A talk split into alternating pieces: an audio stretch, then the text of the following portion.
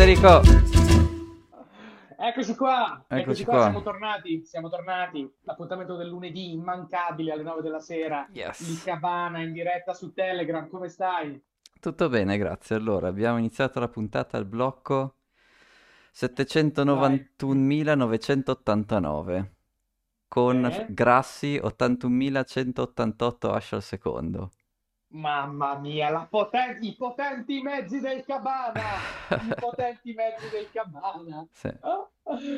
Senti, ma proprio su questo Mm. io ti ho mandato una roba Dimmi, perché dimmi. allora ci sta questo tizio su Telegram che ha messo un pannello solare collegato a una batteria, collegato Grande a un vista, grande, Antminer. sì, sì. Oh, il tipo dice di avere minato in 6 ore 16 centesimi. Il che vuol dire Di cosa? Di pensato, dire Bitcoin, di euro, di di Bitcoin, rupia? Bitcoin di sed- 16 centesimi di dollari Ah, di Bitcoin. dollari, ok. Ok. Quindi avrà, avrà, eh, ha, ha minato 602 satoshi in 6 ore. 100 satoshi all'ora. Sì. Però mi è venuto in mente, questo qui vuol dire che lo fa Mm. con una mining pool, qualcosa che lo paga Certo, co- per share, Quindi, esatto, sì, sì. Esatto, quindi, quindi secondo me potremmo provare anche i nostri grassi quanti kilo hash? 81.188.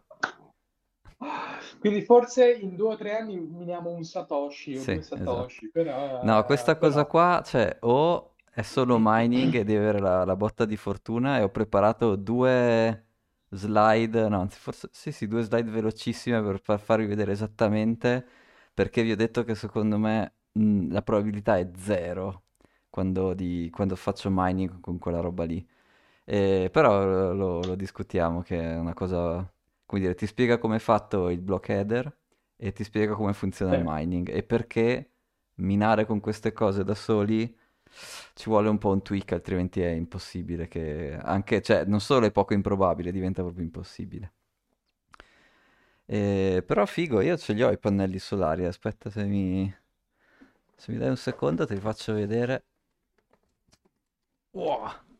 Li avevo comprati un secolo fa per un progetto che avevo fatto con Valerio e Luca e dovevamo portare, eccoli qua, tutti Ehi, impolverati. grandissimo, E grandissimo. niente, sostanzialmente il pannello solare cos'è che ha dentro? È una- un valigione, eccolo qua, I grandi mezzi del un Cabana, i valigione, vedi questa roba solari, qua, ragazzi.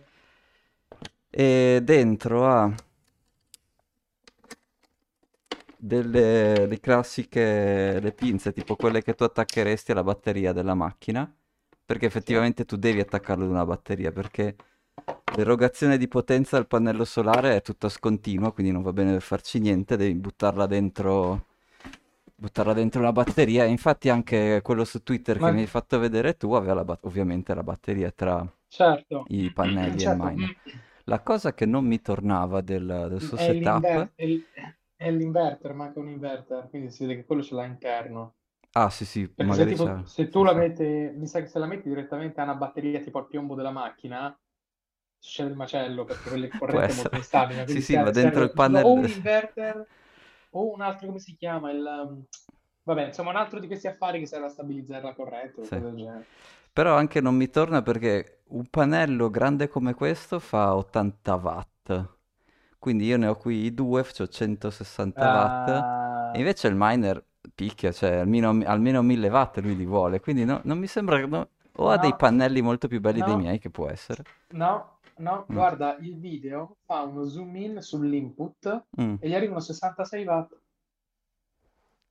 E allora non ce la sta raccontando giusta, perché un 66 watt, cioè, cioè, sì, ok, questo ci accendi, più o meno. Aspetta, aspetta, Mm. aspetta, aspetta che sta zoomando. C'ha Questo... eh. 66 watt in input, quindi gli arrivano 66 watt e gliene escono 148, quindi in realtà 148, eh, magari allora è un miner speciale o qualcosa di... non so, sembra... eh, I miner, quelli ant-miner che avevo io, meno di un kilowatt non li ho mai visti è, tirare, è quindi... boh. quello, è quello che dico anch'io. Infatti, Mm. infatti è un po' strano, hai ragione, 148 watt è veramente poco, C'è da veramente, dire che veramente poco. ovviamente il miner prende dalla batteria, quindi se lui aveva precaricato la batteria, non E so. certo, e, e- e certo, però comunque qui c'è lo schermino che dice che in output è 148 watt, quindi sicuramente gli dura tanto, però sempre 148 watt escono Vabbè, da, da guardare meglio, perché io strano, hai, l'ho hai guardata di fretta, però strano. ecco, mi, sembrava un po' strano che con due pannellini riuscisse, cioè magari sì, eh, magari c'è qualche miglioria o qualche, mm, o mare- eh, magari è un miner dedicato, non lo so. perché i tuoi ne fanno, ne fanno 80 di watt, no? I, i miei sì, i suoi magari sono migliori, non lo so. Però più o Boh, meno sono grandi, erano, sembravano più o meno grandi uguali, ecco. Sì, sì, sì, assolutamente, assolutamente. Bene, bene, bene, bene. Quindi sì, prima o poi metteremo, dai, prima o poi lo mettiamo, mettiamolo nelle ti danno le cose. Io voglio minare un Satoshi con la nostra banca, Sì. uno ne voglio. Ma la puntata sulla Malesia, dai che, dai che si fa. Oh, l'ho introdotto ufficialmente nel prospettino delle... eh, Oggi parleremo un po' della curva dei, dei rendimenti dei bond e ho aggiunto nella, nella slide dedicata al- all'Asia, ho aggiunto Malesia. Io cioè, sono pronto a, a capire... Oh, n- Non mi convince molto quella curva lì, però neanche quelle del Giappone e della Cina mi convincono, quindi no- quello non, non mi fa... quindi va bene. certo. Però Ma il signor G, mettiti in contatto con noi. Si è messo in contatto con te? Ci ha No. scritto, ci ha spiegato qualche, ci ha ricontattato via in chat, però magari con gli orari è difficile, non, non riusciamo a Ma incastrarci, potrebbe io in quello. chat non, non l'ho visto. Ci ho Ma- visto, poi è scomparso? Beh, comunque la- l'offerta rimane aperta, insomma, se riusciamo a incastrarci con gli orari, con i fusi, eh, noi cioè, parliamo volentieri di mining in, in Malesia, figuriamo, Eh, anzi, esatto, sì. G, fatti vedere. G, dici come ti chiami, Giovanni, Giampietro, Ghi- Guglielmo. Eh, fatti vedere, fatti sentire qualcosa, facciamo una puntata indifferita e così ci sei anche tu qualche cosa. Dai, fatti vivo. Tanto lo sappiamo che ci ascolti G, lo sappiamo che ci ascolti. Niente, dai, Bene, gli argomenti della allora, puntata alla fine, uno, due li abbiamo già più o meno introdotti, poi eh, che uno appunto è il mining, un po' col pannello solare, un po' andiamo a vedere giusto queste due cose un po' tecniche di come è fatto il block header e che cosa vuol dire fare mining, però cioè, 5 minuti è una roba veloce. Poi sì, appunto c'è la parte di- dei- delle curve dei bond, ispirata da un articolo che ci ha mandato il nostro amico Gabri, che era grande una- Gabri. Un resoconto di come Banca d'Italia avesse gestito l'inflazione, diciamo che era un resoconto un po' di parte perché ti faceva vedere le cose che avevano riuscito a fare bene e casualmente ha, è- è come dire, ha messo, non, non ha descritto i bordelli che hanno fatto d'altra parte, quindi vabbè. Però comunque eh, è una- spiegava una cosa interessante, quindi lo, lo guardiamo nel contesto appunto del discorso sì, sui bond. sì, sì. E poi io vi ho mandato la foto di c'ho... una portaerei nucleare Eh, gigantesca che è arrivata vicino a Oslo, perché vabbè, se- c'era tem- eh, bisogna, bisogna esportare un po' di democrazia, c'è qualcuno che inizia a fare eh, un eh. po' troppo il furbo da quelle parti lì. Ma tu lo sai, tu lo sai quanto poco ci vuole a tirare un missile da Oslo a, a Mosca? Cioè, un Guarda, attimo, allora, eh, un eh, attimo. Oslo-San Pietroburgo 1600 km, Oslo-Mosca Eh, 1900. Il raggio di un F-18 Super Hornet 2000-3000 km a posto, cioè proprio ah, senza ok, neanche... stiamo parlando? Vabbè, vabbè. Stiamo, E poi invece due, du- altre due cose che vi ho mandato sono dei, dei- dei- delle cose che scricchiolano il mondo del real estate, però quello era come dire, le teniamo pure per ultime che tanto sono due curiosità. E non so, dai, inizi tu da qualche altra news che hai allora, visto? Mm. sì, allora ti devo raccontare un fatto e mi rifaccio alla puntata dove abbiamo fatto le pulci all'Inps, Mm, ascoltatori del Cabana. Ho un'informazione aggiuntiva. mm, Ho fatto questo discorso con qualcuno che ne sa di questa materia recentemente e mi ha detto, Fede, la gran parte di quello che noi abbiamo, rifacciamo un recap, sì. abbiamo fatto le pulci al bilancio dell'Inps e abbiamo visto che lo Stato versa all'Inps come sussidio circa il 10% del PIL ogni anno. Quindi l'Inps è in perdita di 200 miliardi, che è più o meno il 10% del nostro PIL, che è 2 trilioni. mm. E questo mi diceva, ne parlavamo, dice sì, sì, è vero, c'è tutta la mala, la mala gestione, però mi diceva, guarda che va fino a un certo punto, perché poi comunque l'Ips a livello di gestione delle pensioni è molto avanzata, mi diceva. È Mm. uno dei migliori sistemi in Europa, quindi io un po' sorpreso, dico, ma scusa, ma come uno dei migliori sistemi in Ah, ma Europa? sai, ma se mi, se Eh, mi- come- no. sono Ok. 200 miliardi di buco, uno dei migliori sistemi in Europa. E lui mi dice, no, quello non viene dalla gestione delle pensioni, Mm. perché dice l'INPS fa assistenza e previdenza. Non mi ricordo quale e quale, ma tipo una è le pensioni e una è la disoccupazione. Mm. I 200 miliardi vengono dalla disoccupazione, dai falsi invalidi, dalle vedi pensioni, da quella roba lì, non viene dalla mala gestione delle pensioni. Quindi non so se sia vero, non so, magari è tutta una puttanata. Quindi questo questo lui ti sta dicendo, le- Lui mi sta dicendo il, No. il buco viene il dall'assistenza delta tra gli ingressi e le uscite Sì. non è mala gestione, bla bla bla, ma è spiegabile al 100% con, con altre pensioni? Non riesco a capire che cazzo ti sto con dicendo. l'assistenza sociale, tipo, tipo, tipo la, la, la, Cos'è una baby pensione? lavorano. Cosa vuol... cioè, posso averla anch'io? Cosa vuol dire No, una baby no, no, pensione? no, no, no, La no, voglio no, anch'io. quelli che, quelli che, quelli che non lavorano e che beccano il sussidio statale tutta la vita.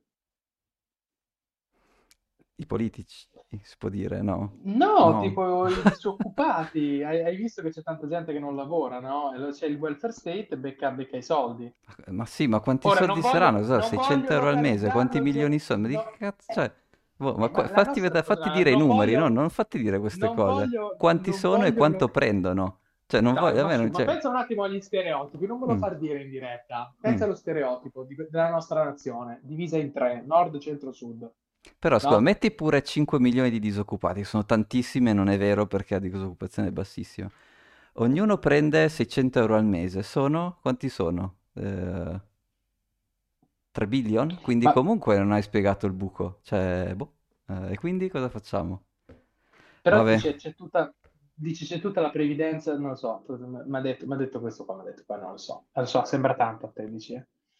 Non lo so, Non mi lo so. sembra, mi sembra difficile che giustifichi, cioè mi sembra gius- difficile giustificare eh, quel delta lì Cioè- solo con la disoccupazione, perché appunto di nuovo ci metti Ma- dentro 5 milioni di disoccupati, 600 euro al mese e il numero non torna comunque, quindi boh, Eh, ma magari sono molti di più, magari sono molti di più. Magari una parte viene dalla mala gestione. Ah, sono 60 Però- milioni di abitanti, cioè, adesso quanti e, e comunque dati Istat Eh, alla mano, la esatto, disoccupazione è al minimo esatto. storico, attorno al 5%, quindi comunque no.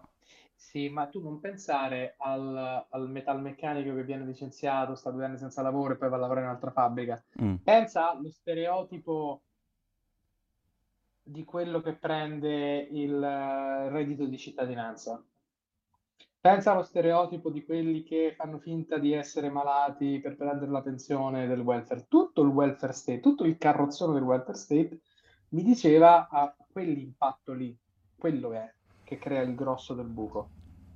Mi dice, poi sai, eh, sono opinioni, magari tutta, magari tutta la fesseria, eh, quindi dobbiamo stare un attimo No, allora, ma sicuramente noi abbiamo visto solo i bilanci, quelli di alto livello, quindi non abbiamo proprio visto il dettaglio. il dettaglio, quindi volendo si potrebbe anche fare l'approfondimento. Diciamo che questa cosa Del numericamente non mi 10% convince molto, ecco, diciamo così. Poi boh, Diciamo, sì, questo ragione. 10% del PIL sul, di buco sul PIL andrebbe approfondito. Comunque, questa è la prima notizia. Seconda, seconda notizia, il signor Kramer, il signor Kramer, Aiuto, cosa ha combinato questa volta? Aiuto. cosa può aver detto Kramer? Eh, beh, eh, se devo sperare io che abbia detto qualcosa, che Bitcoin va a zero? No? No, Mm. ha detto, otto mesi fa ha detto, short Nvidia, it's a loser. Nvidia Eh, però attenzione che a inizio maggio Kramer ha detto Eh, own it, don't trade it. eh, eh, era troppo tardi, era Come era troppo troppo tardi. tardi. Era troppo No, no, tardi. eh, infatti sono tutti stupefatti, una chiamata incredibile che ha fatto a inizio maggio.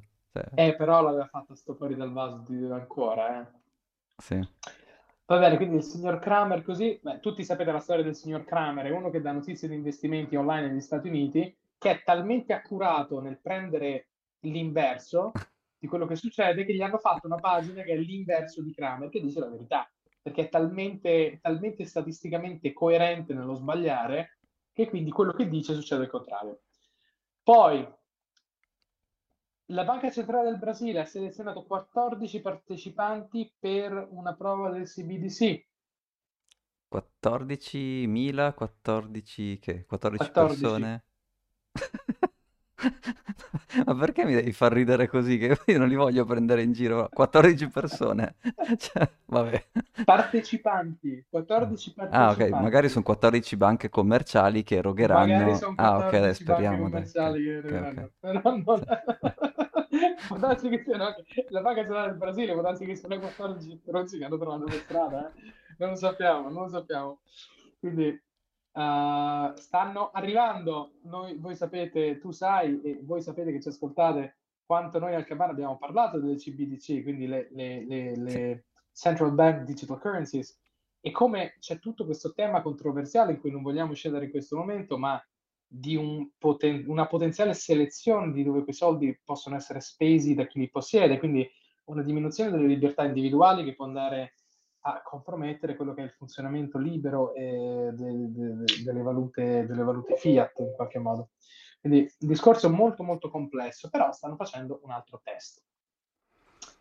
Sì, nelle, nelle varie curve dei titoli c'è anche quella del Brasile, quindi andiamo a vedere un po' che cosa ne pensa il Ottimo. mercato.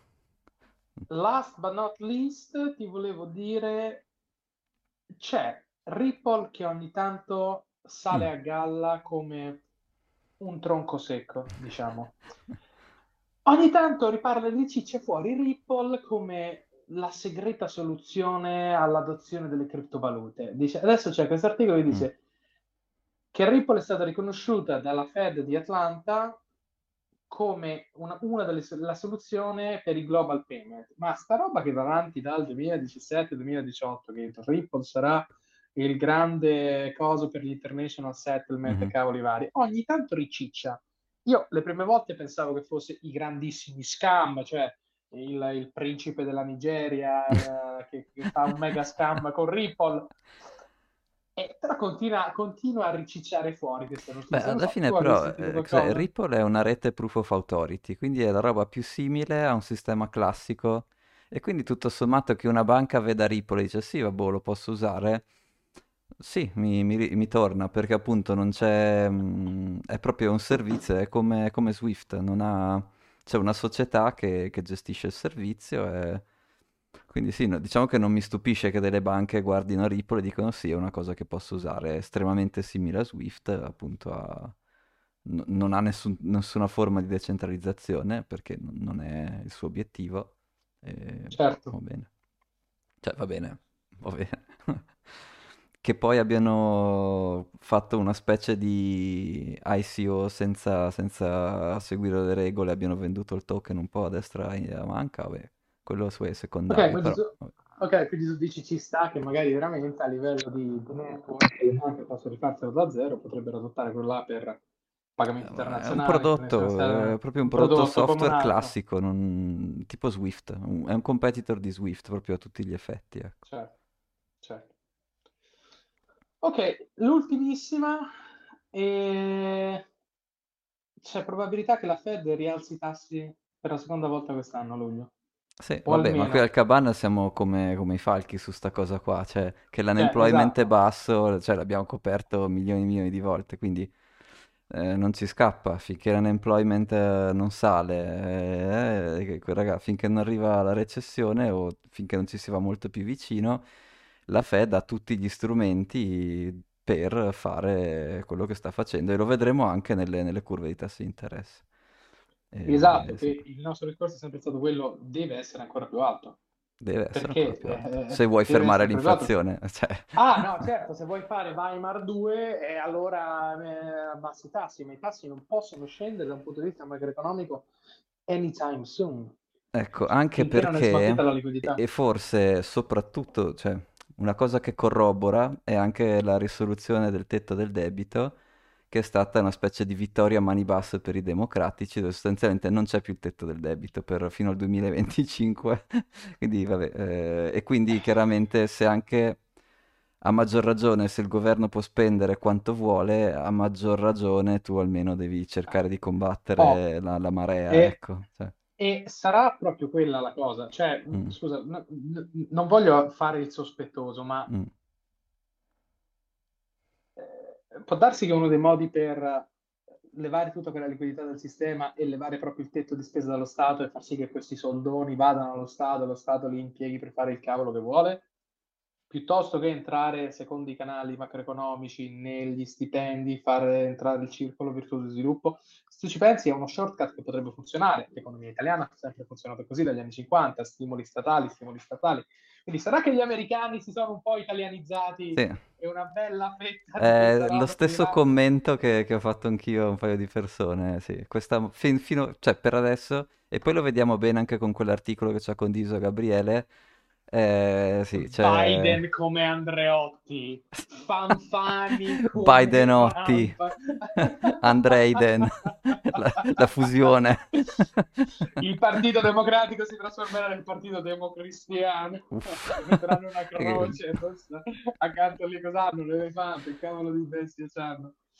Eh beh, interessante, capito? Perché non è una coincidenza. Quelli alzano i tassi di interesse, l'economia non decolla, che fai? Levi il debt ceiling, stimolo statale a bestia e fai, fai tipo Italia degli anni 60. Comunque, vediamo, quello che sarà sarà. Il tempo, il Yes. tempo ci darà eh, Sì, ma poi visione. questa cosa eh, la, la riprendiamo bene perché appunto abbiamo sia i grafici delle, delle curve dei, dei bond che appunto eh, vi riassumo un po' il- l'articolo che ci hanno detto Gabri.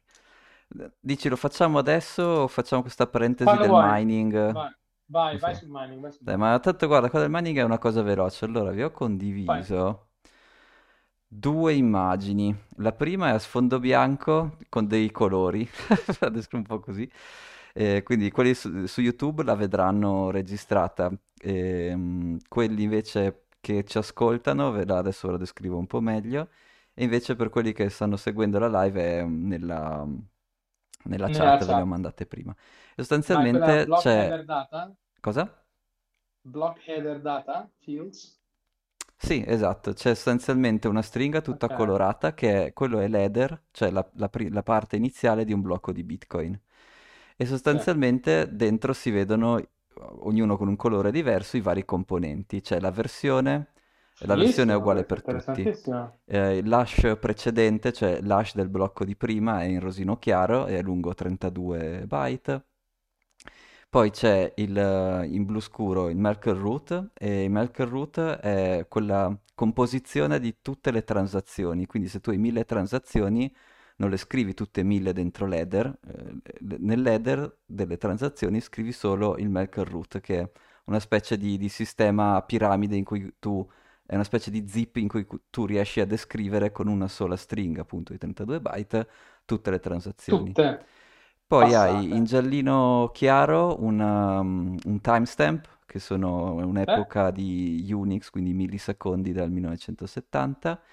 Poi Eh? hai il, in verdino la difficoltà, quindi voi sapete che c'è questo concetto di difficoltà nel, nel, insomma, nel sistema di, di Bitcoin. Sostanzialmente è quanto è difficile trovare una soluzione al problema di mining. E poi l'ultima parte è il nonce, che è diciamo la soluzione del problema di mining, anche questo di 4 byte. Quindi quando tu fai mining, cos'è che fai? Prendi sta roba qui, tutto tranne l'ultimo pezzo, tranne il nonce. Quindi prendi la versione, la versione è uguale per tutti, tutti quelli che fanno mining la fanno con la stessa versione. Il previous hash è uguale per tutti anche qui, quindi eh, sia che tu lo prendi da una pool, sia che tu lo prendi dal tuo nodo, il blocco precedente sono, come dire, a meno che non sei uno che sta cercando di fare mining su storie alternative, è uguale per tutti. Il Merkle Root, se tu mini attraverso una mining pool, la mining pool sceglie le transazioni da mettere, diciamo, le prime mille transazioni per costruire questo Merkle Root e poi ti dà questo Merkle Root. E di solito queste mille transazioni sono prese quelle con, eh, ordinate per quelle che ti danno più fee. Quindi anche questa, questo Merkle Root molto spesso è uguale tra, anche tra pool diverse. Una cosa che può cambiare è il time, cioè tu puoi dichiarare che hai trovato quel blocco in un certo tempo, in un certo, diciamo, istante, e puoi cambiare, puoi, cerca- puoi togliere o mettere dei millisecondi. Mi sembra che di- addirittura hai un range, adesso non vorrei dirti di, di due ore, però c'è un range, ci sono dei, Ok? eh, questo time non può essere qualunque time, deve essere un time entro due ore dalla media dei 20 blocchi precedenti, una roba del genere. E quindi qui, qui c'è un po' di variabilità, eh, quindi se tu stai calcolando un, uh, la prova, questo qui potresti avere da giocare un po'. I bits è la uh, difficoltà, quindi questo è uguale per tutti, e quello che il miner fa in realtà è prendere l'ultimo ru- numero rosa e girare, parte da uno e li prova tutti. Finché non trova, Certo, asciando due volte questa stringa qui, deve trovare un numero che è più basso del, del target di difficoltà, più alto, più alto del certo. target di difficoltà. Più anche per il target. Ehm, ok, e quindi se andiamo all'immagine dopo, adesso non vi spaventate, tanto vi spiego cosa- le uniche due cose da Oh, vedere e, e perché secondo bravo, me non eh, bravo. minare da soli da una pool non è- non troverai mai niente se non hai un hardware buono. Questa è una funzione che fa il processo di mining e dovete, l'unica cosa che vi interessa capire è a riga 8 vedete nonce uguale a 0. Il nonce sì. è il numero che i miner girano per, per provano a indovinare un nonce che risolve il problema del mining. L'altra cosa che vi interessa è da riga 17 a 23 stai costruendo l'header, vedete header without nonce, quindi stai costruendo la stringa su cui poi farai il mining e poi a un certo punto tu vedi c'è un, un ciclo while, a riga 26 inizia, bla bla bla bla bla, però a riga 43 vedi nonce più uguale a 1. Quindi questa roba, ogni miner che si collega cosa fa? Costruisce un header senza nonce con tutti i parametri uguali e poi inizia a scorrere da comincia, 0 a esatto, 1. le soluzioni. Quindi se tu fai 81.000 tentativi al secondo, cioè nel tempo che tu hai finito, eh, cioè, non, non ce la farai mai perché se tu usi questi stessi parametri, se tu parti da 0, la probabilità che un altro miner più veloce di te abbia, pre- abbia provato a risolvere un blocco con gli stessi parametri è altissima. E quindi è Certo. per- è quello che volevo fare per il miner del Cabana è questa riga, riga 8 nonce uguale a 0, non fare 0, fare Ma qualcos'altro. la- la- la- l'occorrenza delle soluzioni è stocastica? Beh, ogni soluzione, come dire, la probabilità è la stessa che tu la trovi, no? Quindi a priori la probabilità è la stessa. Però se tu stai cercando, quindi come dire, la probabilità che il nonce giusto sia 0, 1, 2 o 3 o 100.000 è la stessa. Pe- Però Però se tu hai probabilità... 10 che, eh, 10 che cercano e tutti partono cercando da 0, e di- eh, quello è quello che... che ti stavo per dire, tu magari Cioè, parti dal 99 e c'hai più chance, se- No, no, no, non è che hai più chance, hai più chance che sei l'unico a cercare in quella, in quello spa- in quella zona lì. Non so se mi per sono primo, spiegato. perché l'altro parte da zero, mentre tu parti dal Esatto, esatto. 99. E quindi insomma le Esatto. uniche due cose che tu puoi cambiare sono il nonce e poi il timestamp, questo end time. E, e quindi, come dire, per il miner del Cabana andiamo a tweakare un po' il nonce, cioè partiamo da un nonce a caso, non partiamo da zero, e magari tweakiamo anche l'end time. Perché se tu prendi l'end time che usano tutti, il previous hash che usano tutti, il Merkle root che usano tutti, eh, tutto che usano tutti e parti da zero, ne hai altri 20 che stanno partendo da zero, sono molto più veloci di te, cioè, eh, come dire, le soluzioni che tu proverai le hanno già provate loro. E quindi Figo. questo, diciamo, è il motivo per cui dicevo che appunto... Cioè, se eh, funziona, hai hackerato anche, anche la blockchain di No, no, ma guarda che questa è una eh, cosa che fanno in tanti, eh. No, no, no, ma Eh, infatti immaginavo, eh, è una cosa abbastanza è come, è normale. come se provi leggermente ad aumentare le tue chance perché vai a Aumenti le pescare tue chance. Sì, dopo. esatto, Esatto. esatto. Cioè, sei in un laghetto dove c'è piccolissimo, dove c'è un cazzo di peschereccio gigantesco, però tu vai con, il- con la tua stecchetta alla fine dove il peschereccio non è ancora arrivato Esatto, e provi a prendere il pesce. esatto, Perché sai che quando arriva il peschereccio sei fregato. esattamente. Ho E... capito. Ecco, una cosa veloce. Minchia, le- le- le- i paragoni che facciamo a Cabana, la semplificazione delle cose, vedete ragazzi? Mamma mia.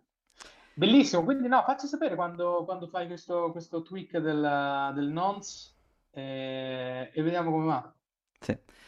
E c'è da dire che quando tu lavori in una pool, la pool cosa fa? Di solito la pool divide questi nonce e questi timestamp in blocchi e ti assegna, assegna dei miner dei blocchi diversi. Però noi stiamo facendo solo mining, quindi, quindi no, noi partiamo da zero come stanno partendo tutti e, e quindi non, insomma, non abbiamo chance. Va bene, Certo, chiudiamo la- l'argomento interessantissimo. Se avete domande, scrivetecele che, che rispondiamo volentieri. Se avete domande, fateci sapere. Che dici? Eh, descrivo prima l'articolo Oh, di Gabri e poi passiamo alle- ai grafici, che più sono s- cose super collegate. vai. Niente, l'articolo ci ha mandato sostanzialmente descriveva i tre- le tre colonne con cui Banca d'Italia pre-euro era riuscita a fare, a gestire l'inflazione eh, sia negli anni, cos'è, fine anni 50 che Eh, anche negli Gabri anni che 90. ringraziamo. Grazie Sì, Gabri, ci da mandi questi York, ci spunti super questi interessanti. spunti geniali. Ti amiamo, grazie. E sostanzialmente diceva, certamente i tassi di interesse, questo articolo diceva, certamente i tassi di interesse sono una di queste tre colonne, però da sole probabilmente non è sufficiente, c'è anche dell'evidenza, eh, nel senso che i tassi di interesse, esempio, l'esempio che portano è sempre quello, l'economia giapponese che ha avuto tassi a zero e non cresceva lo stesso, e quindi, come dire, i tassi da soli non sono l'unica cosa che riesce a a controllare l'inflazione. Il secondo pillar è il coordinamento con la spesa governativa. Cioè, se tu puoi anche alzare i tassi, però se il tuo governo spende come un pazzo a destra e a sinistra, eh, come dire, comunque stai iniettando soldi dentro l'economia. Quindi è vero che li stai anche tirando fuori, ma li stai anche buttando dentro. Quindi le due cose devono essere coordinate in un qualche modo, che è quello che, dice- che stai dicendo anche prima per del tetto del debito americano. E il terzo pillar è la- lo- loro lo chiamavano l'aspetto sociale e che dal loro punto di vista in Italia erano riusciti ad agganciare gli stipendi ai dati dell'inflazione. E non so se siano stati loro a inventarsi questa cosa o, o- se l'hanno implementata in quegli anni lì, però sostanzialmente dicevano se tu lasci, sostanzialmente dicevano, se lasci solamente al libero mercato gestire lo stipendio, eh, quindi alzare e abbassare come gli pare, diventa difficile eh, eh, prevedere quale sarà l'impatto de- dei salari sull'economia, mentre se tu obblighi i salari ad essere vincolati all'inflazione, ed infatti i contratti nazionali hanno gli incrementi annuali legati all'inflazione, certo, allora tu ma sei più certo. bravo a prevedere il bilanciamento di, insomma, di di tutto questo sistema. T- Thomas, per assurdo, anche qualunque contratto real estate commerciale è indicizzato all'Istat. In realtà lo 0,75% del tasso Istat, però comunque è indicizzato. Certo.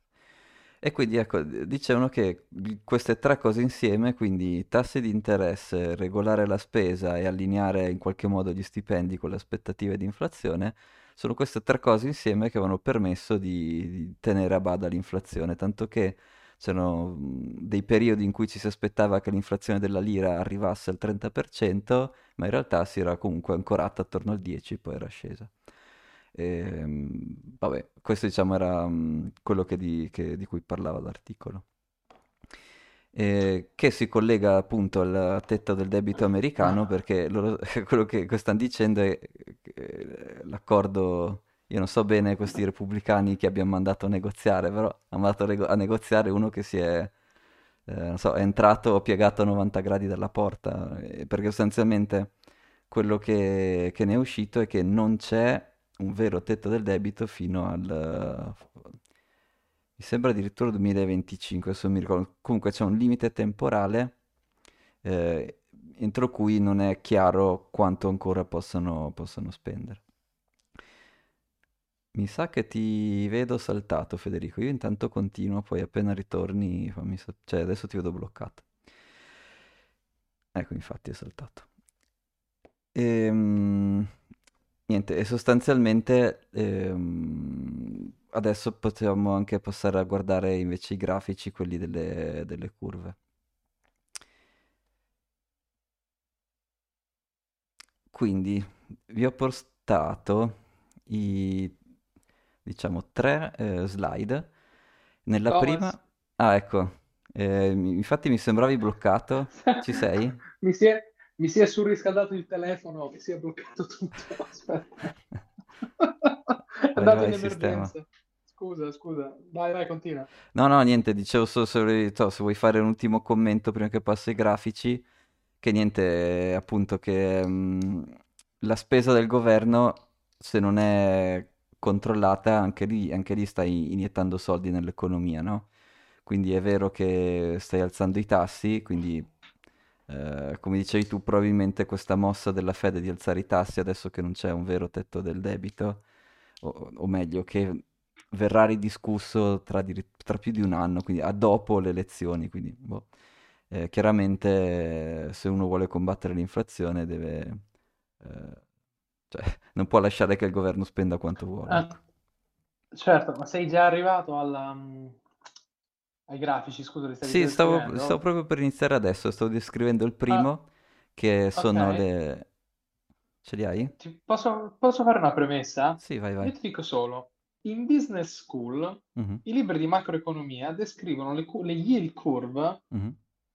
come una, tu- una curva che asintoticamente va a un tasso di interesse maggiore. Eh, Perché? La, la teoria economica dice che se io ti do i soldi per 30 anni c'è più rischio che qualcosa vada in merda, quindi mi devi dare un tasso di interesse più alto. Se io ti do i soldi eh, per eh, sei mesi c'è poco rischio che qualcosa vada, vada male e quindi il tasso è più basso. Che è esattamente l'opposto di quello che vedo in almeno tre o quattro di questi grafici che hai mandato. Quindi Sì. interessantissimo questo.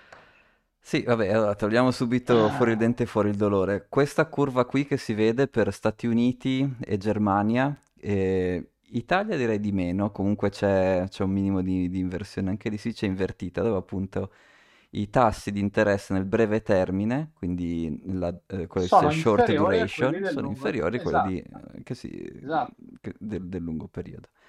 E Come da questa cosa libro, come da qua è stato nel 1998, nel 2006, nel 2019 è stato, come dire, una- un brutto auspicio perché vuol dire che sta per arrivare una recessione e vuol dire che i- classicamente vuol dire che gli investitori in realtà sono più proni a mettere, è un po', il- se vuoi, è l'altro lato della medaglia di quello che dici tu. Se io mi aspetto che ci sia una recessione, che l'economia vada male, io voglio proteggere il mio patrimonio e vado a comprarmi, vado a comprare long duration, quindi vado a comprare una roba tra 10, 20, 30 anni, perché tanto so che nel breve periodo andrà tutto malissimo e quindi voglio avere più risk premium per comprare nel breve periodo.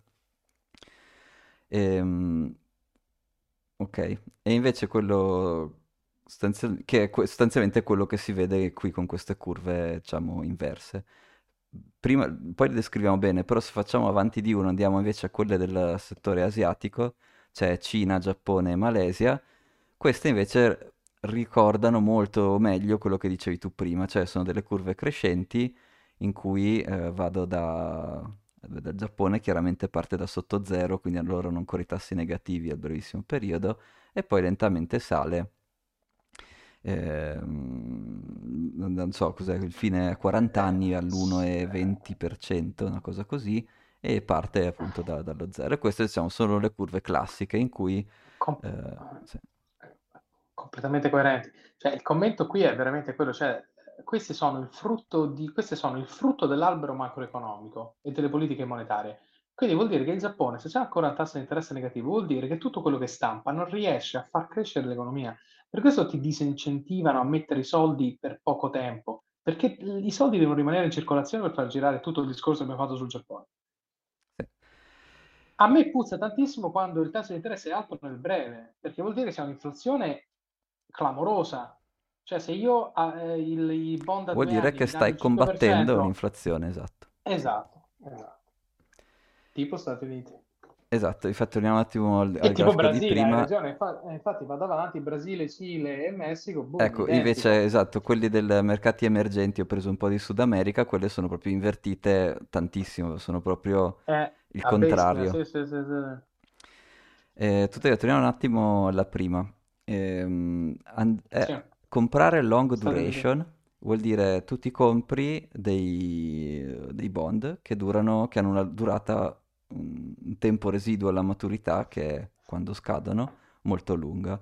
E questa cosa qui tu la fai per proteggere il tuo, il tuo capitale da delle oscillazioni che tu credi essere negative, ovviamente, dell'economia attuale. Quindi questa è la visione classica della curva invertita. Tuttavia, nel, nel momento du- 2022 ad oggi, secondo me l'altro grosso motivo è che adesso devono combattere l'inflazione, quindi tu non puoi avere cioè eh, a 0% il prestiti a 0% a scadenza di un anno, se l'inflazione è alta tu non li puoi avere, devi avere qualcosa che ovviamente, come, come c'è qua, è molto più alto. Però se l'investitore medio crede che comunque tra dieci anni il problema dell'inflazione sarà risolto e l'inflazione tornerà sotto il 4%, allora se uno compra duration da dieci anni in su, gli può andare bene di ricevere meno del, anche molto meno di, di quello che, che, riceve oggi. Quindi secondo me quello che tu vedi in queste curve qui è, secondo me questa volta non è tanto il rischio di recessione, ma è semplicemente il fatto che stanno combattendo l'inflazione. Tu non so, tu cosa, cosa, cosa ne pensi? 100%. 100% perché le curve normali sono fatte come quella dell'Italia e quelle della, de, de, de, dell'est, dell'Asia, sono fatte in quel modo. Quando la curva è invertita, come dici tu, il problema della recessione c'è quando la curva è molto ripida. Quindi se io ti do tanti soldi di più per tanto tempo di più, vuol dire che c'è molto più rischio e lì c'è il pericolo di recessione. Guarda il Giappone, che è molto così, molto ripida.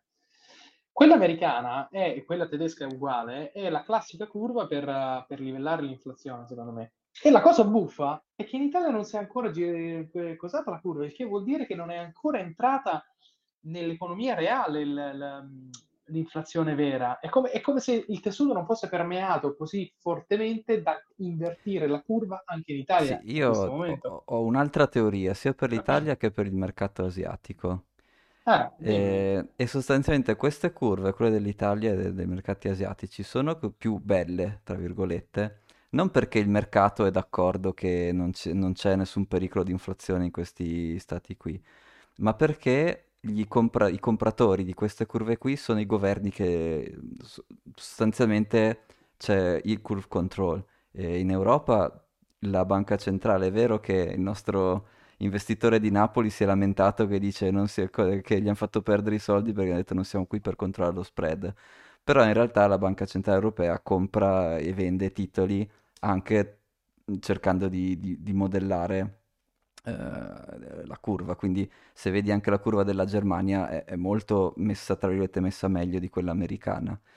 E, e questo secondo me perché c'è non tutti gli attori che comprano, cioè ci sono nella percentuale di attori che comprano questi oggetti qui, ci sono molti più attori che sono appunto che sono la banca centrale locale e che quindi hanno interesse a tenere la curva strutturata in un certo modo perché come dici tu vogliono stimolare l'economia. Quindi io mi aspetto che la Banca Centrale Europea si aspetta che l'Italia cresca di più della Germania, perché la Germania la sta lasciando andare, la sta lasciando curare l'inflazione, mentre in Italia sta, c'è ancora la curva, diciamo, non è bella come quella della Malesia, che sembra una curva perfetta, infatti mi insospettisce ancora di più, però eh, comunque è, diciamo, è di inclinazione alla forma diciamo, normale di una curva crescente. Mentre... Guarda, la Malesia... La... Scusa, vai, vai. No, no, niente, stavo appunto andando a commentare quelle dei, dei, dei mercati asiatici, sono tutte crescenti adesso più o meno regolarmente, però questo vuol semplicemente dire che c'è la loro banca centrale che sta comprando e vendendo per tenere queste cose con quella forma perfetta e perché vogliono stimolare l'economia adesso. E secondo loro stimolare l'economia ade- adesso è più importante che non combattere l'inflazione, perché io non ci credo che... Cioè, l'inflazione della Malesia è veramente più bassa del 3%? Boh, un'altra ma, domanda eh, per Mr. G, ma sono, sono eh, aspetta, curioso. questa è la mm. cosa, cioè noi stiamo facendo un'assumption che le banche centrali asiatiche abbiano fatto la stessa cosa che hanno fatto la, la Fed e la BCE. Io questo non te lo so dire, perché noi abbiamo sempre visto la Fed e la BCE. Ora, la banca della Malesia, non so se ha raddoppiato la base monetaria, a vedere dalla curva, manco per il cavolo. Mm-hmm. La Cina, tale quale, perché hanno le curve classiche in salita, che poi è bella asintotica come la Malesia, oppure un pochino più ripida tipo il Giappone, scattosa come la Cina, così.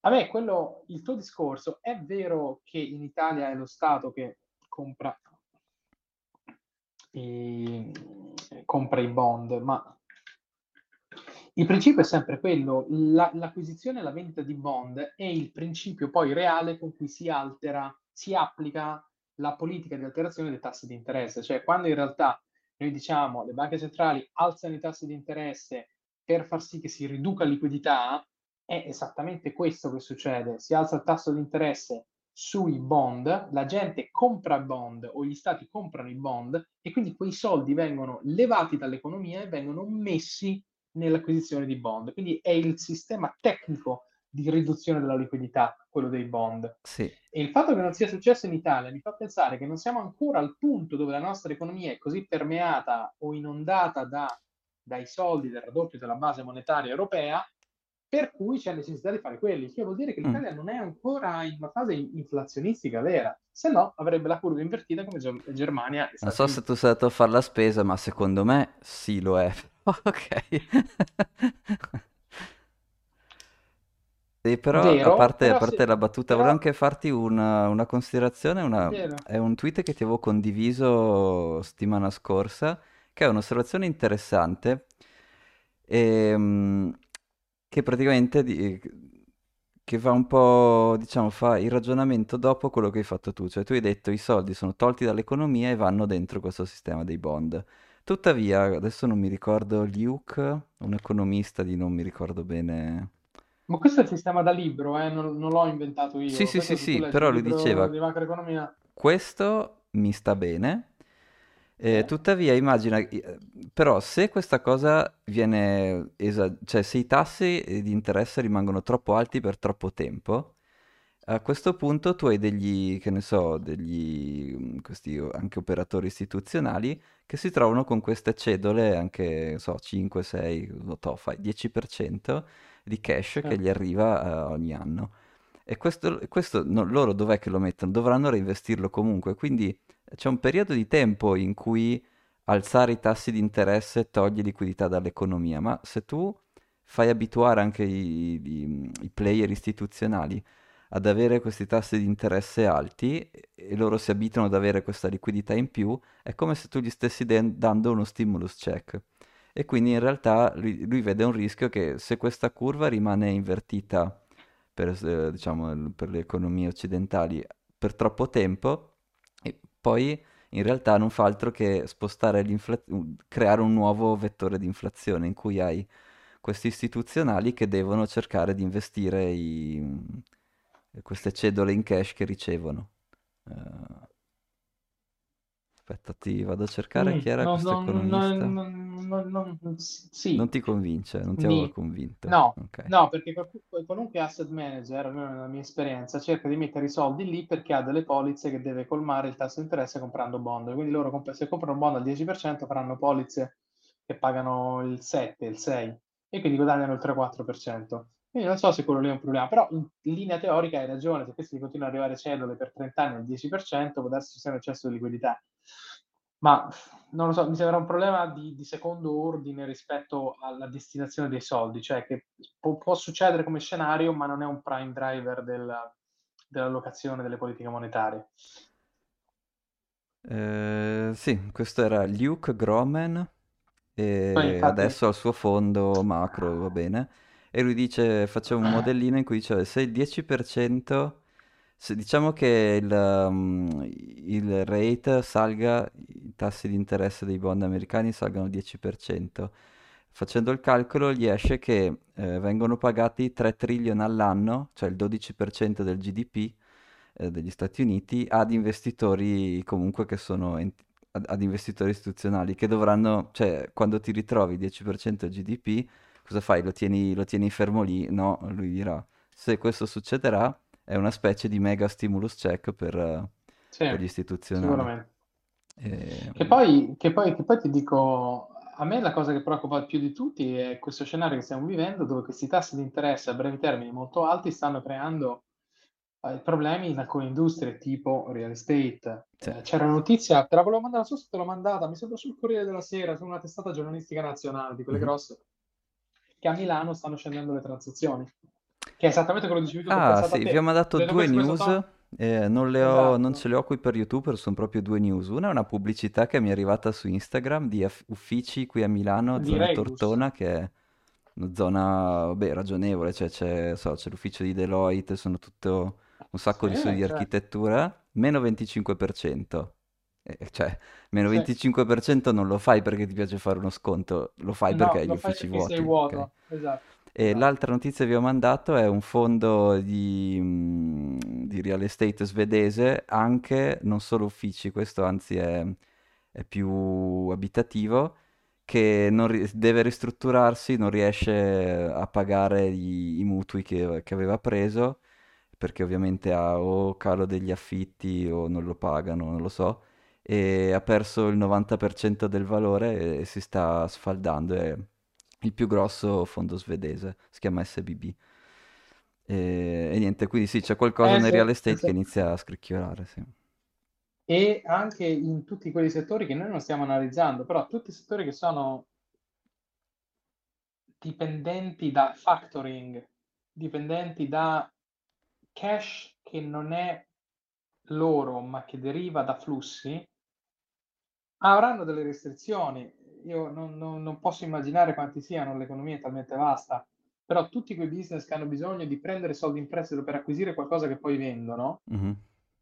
avranno lo stesso identico problema. Al 7-8%, tante cose può darsi che non accadano, quindi i volumi si riducono, le transazioni si riducono, i prestiti si riducono, quindi è pericoloso da una parte tenere i tassi così alti per così tanto tempo. Le curve che hai fatto vedere lo dicono chiaramente. Tutte le curve invertite ce Sì, l'hanno per al massimo quanto? Cioè il picco picco è dei primi due anni, poi dal terzo quarto anno scendono eh, perché non possono tenere i tassi così alti per così tanto tempo, almeno da questa, dalle ultime curve che abbiamo visto. sì. Eh, vabbè, poi per fare, giusto per fare un commento delle, dal punto dei mercati emergenti, che invece loro sono, se vuoi, più abituati a combattere l'inflazione, lì non ci pensano due volte, sparano su sopra il 10% Ma e, e boh, è un caso classico, e Sì, come dici tu, i paesi emergenti sono di loro natura molto avvezzi alle politiche monetarie espansionistiche. Quelli che fanno il buco nell'acqua più clamoroso sono sempre gli argentini che ogni Sì, 3x2 fanno le argentini non, non- non mi faceva vedere il grafico, mi faceva solo vedere Ma perché, 40% a sei eh, mesi, ma una roba fuori di i testa, bond, quindi i, boh. i bond argentini, da- ti ricordi, abbiamo visto la notizia, danno il 96% di tasso di interesse Eh, perché hanno l'inflazione al 107%. Sì, Quindi, però ecco, l'economia è un filo più solido come quelle che hai preso te, Cile, Messico e Brasile, che sono quelli solidi, un pochino più solidi del Sud America, hanno i bond a, due, a, a un anno che ti danno il, il 15%, perché vuol dire che hanno anche questi una politica espansionistica. Gli asiatici che hanno politiche più solide forse non hanno fatto tutto quello monetary expansion, hanno le curve ancora da manuale. Ma secondo me queste curve qui, beh, quella del Giappone c'è yield curve control, ma sicuramente, quindi c'è la banca centrale giapponese detiene il Eh, 50% dei bond, quindi quella curva lì vuol eh, dire fino a un certo punto, cioè, insomma, no? E secondo me è lo stesso che sta succedendo anche da- negli altri. Quelli hanno il Eh, problema che non riescono a fare, quelli sono arrivati al picco del capitalismo, non riescono a crescere più di così. Sono arrivati all'apice. L'unica cosa che li può far crescere, perché da, poli- da- da teoria macroeconomica l'unico fattore che aumenta l'output, è l'innovazione tecnologica. Ma grosse innovazioni tecnologiche fino ad ora, negli ultimi 20-30 anni, non ce ne sono state. Il computer è stato inventato, internet c'è, i robot fanno le robe, così. Potrebbe essere che con l'intelligenza artificiale vedremo una nuova espansione dell'economia giapponese, ma eh, per ora per me è normale che abbiano i tassi tra lo 0 e l'1%, perché devono tenere tutta la liquidità in circolo per far sì. andare l'economia. Io avevo visto un grafico che non, non vi ho potuto postare do- con un'analisi, diciamo, un po' più real time dell'inflazione dei beni di consumo in Giappone e proprio negli ultimi due o tre mesi era salita al 3%. Quindi forse adesso Eh, sono riusciti ad, ad avercela qualcosa si l'inflazione, smuove, però. qualcosa si sì. smuove. Ehm, Interessantissimo. Poi quindi... dice porta aerei a Oslo. Ah, ecco, no, beh, quello è... Questa è la... La portaerei nucleare da 100.000 tonnellate, costa 13 billion. Minchia, È la più grossa mai costruita. Ah, E niente, sostanzialmente eh, cos- cos'è, eh, qualcuno ha dichiarato che stavano spostando le testate nucleari in Bielorussia, poi io non è che seguo neanche tanto. E allora hanno detto, vabbè, sai cosa c'è? Allora noi mettiamo sto bestione a, a portata e vedi un po' tu. E purtroppo, cioè, l- alla fine la guerra è tutto un gioco di proiezioni di forza, no? E alla fine quelli che vengono invasi sono sempre quelli più deboli che non si possono difendere. Questo è così da, cioè, da, ma- da sempre. E, e quindi niente, il- questa è la NATO che sta dimostrando alla Russia che possono reagire, che hanno i mezzi per reagire. Ehm, ecco, tra l'altro questo è quello che fa il backing del dollaro, quindi dire che il dollaro non è- non ha backing da niente, sni. eh, sni.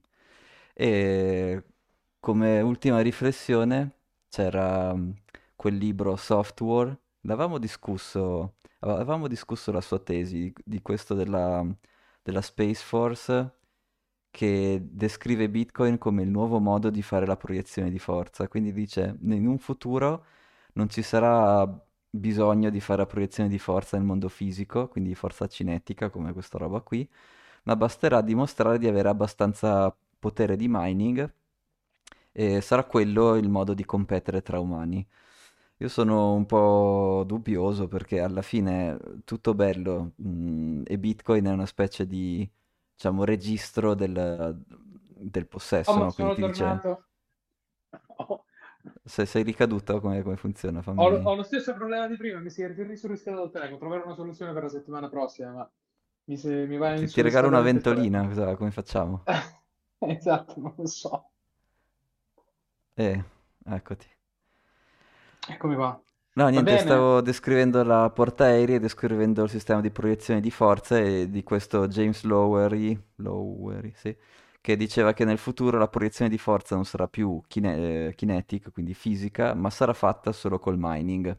Secondo me no, perché... Minchia, No, seco- minchia. secondo me invece assolutamente no, perché eh, Bitcoin ti- è un registro che ti dice chi possiede quanti Bitcoin. E se tu invece Certo. hai una cetta, vieni e dici, vabbè, ok, non possederò mai i tuoi Bitcoin, ma ti taglio le mani, quindi cosa facciamo? E quindi secondo me no. Eh, però niente, era per dire che c'è anche questa teoria della- di Bitcoin come, e del mining come proiezione della forza di una nazione. interessantissimo. Va bene, Thomas, io se mi ricongedo è perché il eh, Sì, telefono sta dai, esplodendo, ma ci troviamo una siamo, soluzione. vediamo. Va bene, allora, eh, niente, ascoltate, fate ascoltare il Cabana, credo che abbiamo terminato con la puntata di oggi. Yes. E fai buon viaggio e ci ci risentiamo. Grazie a tutti e a presto. Grazie, ciao, buona serata. Ciao, ciao.